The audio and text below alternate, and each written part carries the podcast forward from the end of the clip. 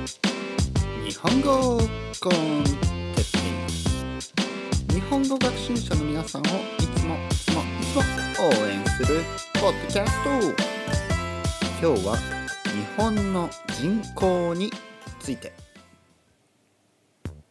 皆さんこんにちはは。チワワ男です。ワンワン。チワワのように泣いてます。吠えてます。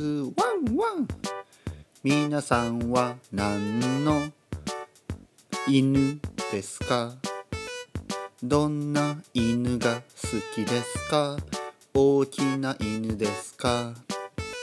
それとも僕みたいにチワワ男？チワワチワワ？小さい犬の方がうるさい？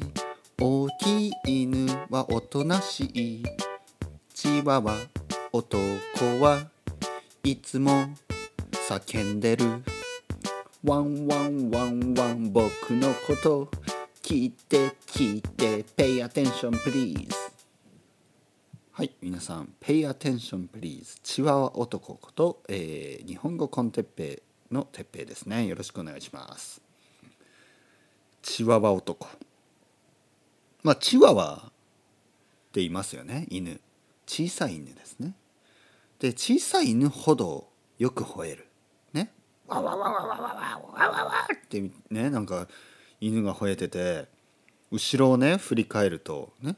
どんなどんな何犬がいるのかと思ったらまあ普通チワワ、ね、こう小さい犬だけどもうたくさん吠えるんですよね。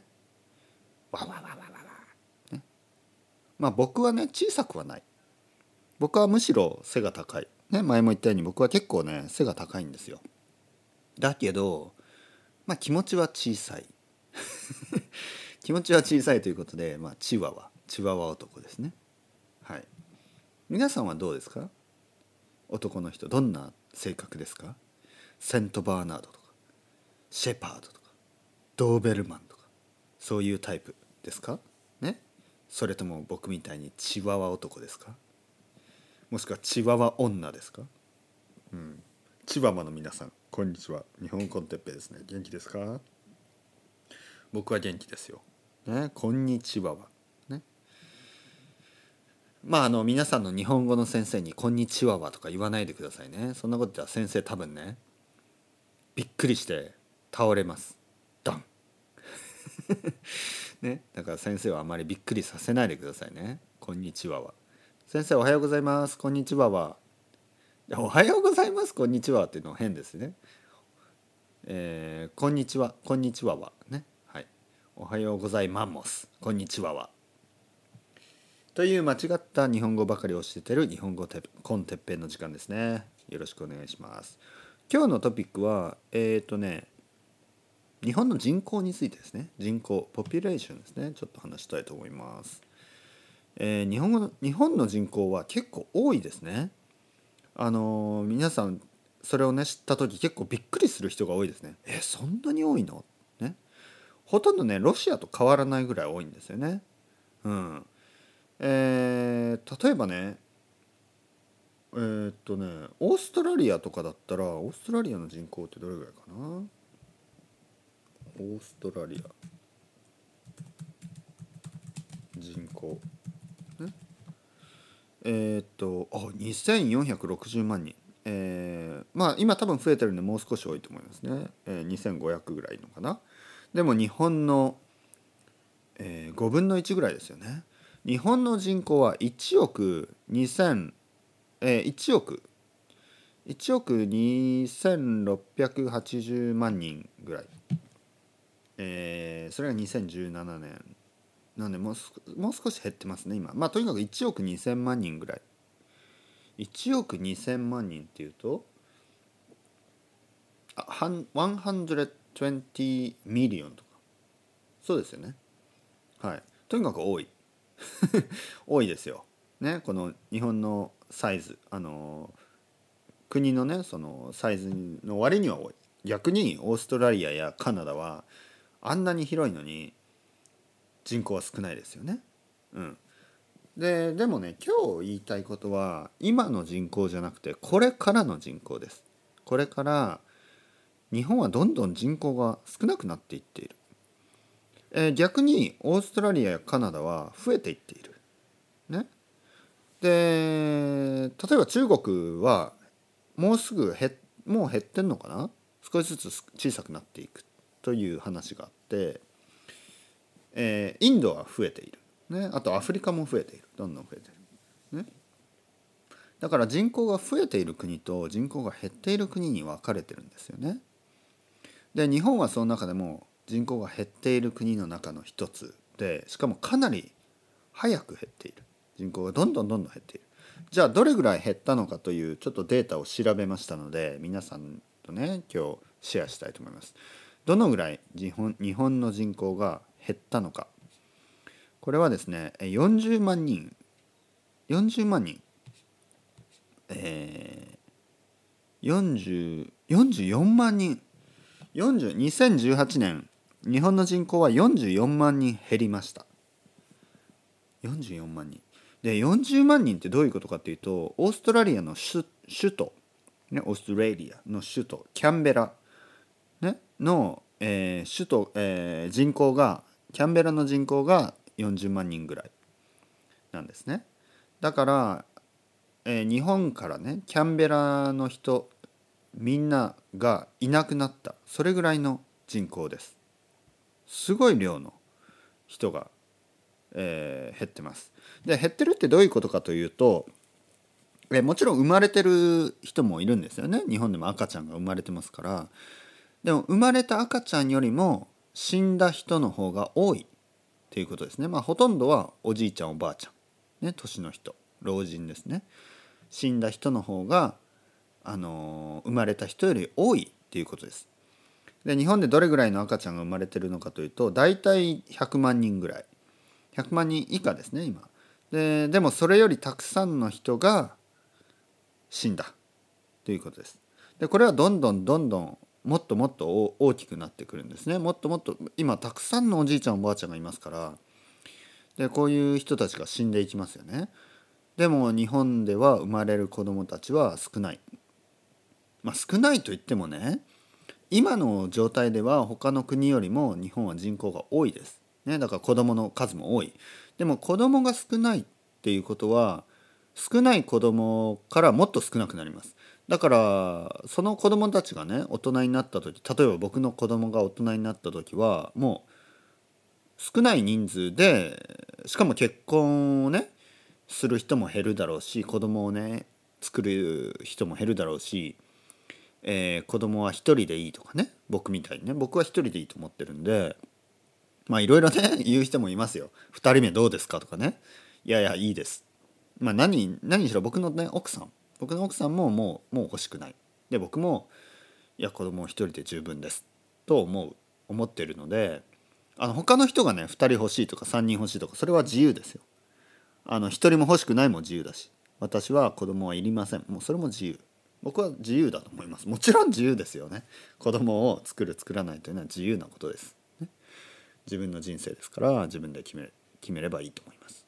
だけどまあ、全体で考えるとですね全体で、あのー、国として考えると子どもが少ないと、えー、どんどんどんどん人口が減っていく。人が少なくなる、まあ、これはもう事実ですからね。で今の日本の問題はあのそれがねかなり早いペースで進んでいる。だから、えー、去年ね1年間で日本の人口が40万人44万人減った。ここから分かるようにあのちょっと減りすぎなんですよね で減るとどうなるかというとあのまあちょっと困ることになるんですよね。何が困るか。まずあのお金ですよね。税金働く人が減るっていうことなんで子供が少ないってことはその子供たちが大人になった時にあの働く時にね働く人が少ない。ででも僕例えばね僕がおじいちゃんになった時まだ人あのおじいちゃんおばあちゃんが多いんですよ。僕の世代まではね。だからそう。その子供たちが負担が増える、ね、負担が増えるっていうのはそのタックスが増えるかもしれない。もっともっと。今よりね。だからいろいろな問題が出てくるわけですよね。子供あの人口が減ると。じゃあここに2つの解決策があると政治家は言います。2つの解決策。ね。じゃあ労働人口ね。労働人口。働く人をどうやって増やすのか。で2つの、えー、解決策。ねソリューションがある。まあ両方ともアンリアリスティックなんですけど1つは女性に働いてもらう、ね、女性に働いてもらう。でねアンリアリスティックっていうのはひどいかもしれないけどはっきり言ってね日本社会はね本当にね変わるのが遅い。期待できない。で僕はね僕の奥さんが働きたい。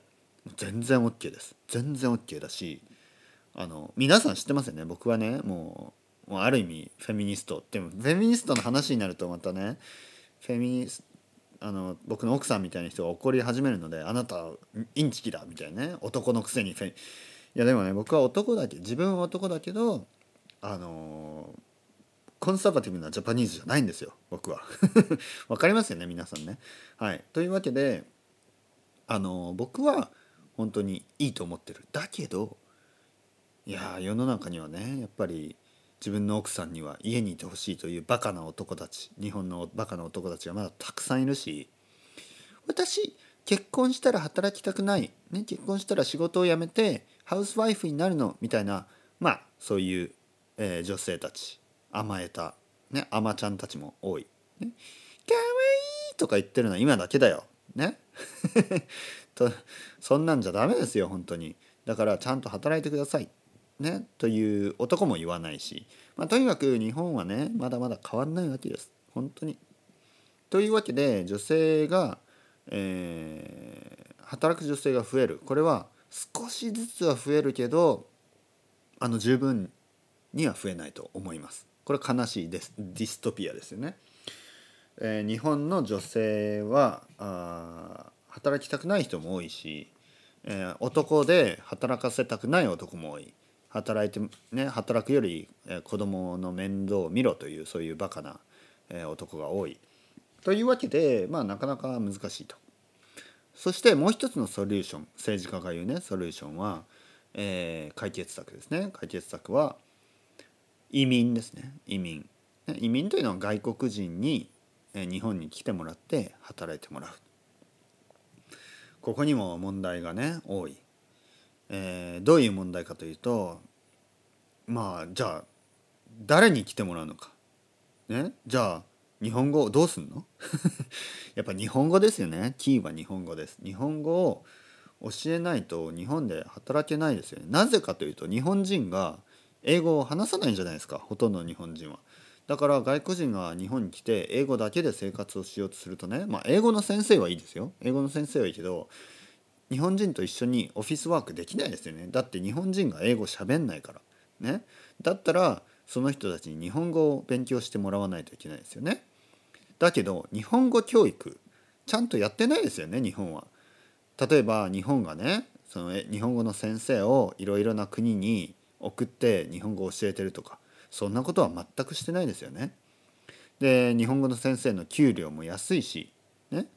でじゃあ日本語を勉強して日本に来て皆さんね外国人の皆さんが何をするかどんな仕事があるかやっぱり英語の先生とか、ね、あとはなんかそういう IT のね、えー、そういうエンジニアとかアメリカ系企業のエンジニアとかあとはそういう銀行の仕事とかバンカーとかそういうのしかないんですよね。普通の日本の会社で普通の仕事はできないでしょ。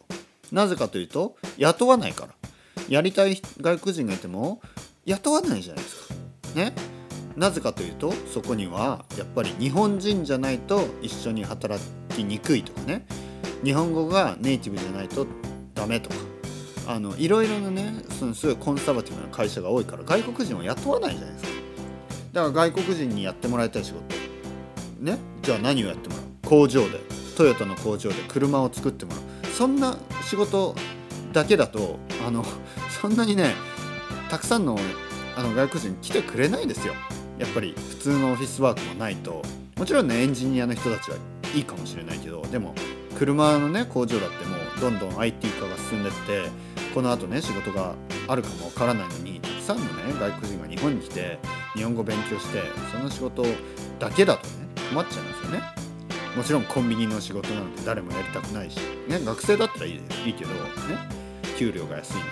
というわけでいろいろ話しましたけど難しいですよ。人口をね増やすとかねいろいろ言っても。やっぱり日本はすごいね僕はいい国だと思う。ね、だけどその労働環境ですね。労働環境レイバーマーケットで労働市場レイバーマーケットはまだ全然ダメです。問題だらけです。これを変えていかないといけない。というわけで僕が総理大臣にとかそんなつもりはないです。はい。それではまた皆さん。バイバイ。チャオチャオ。また明日。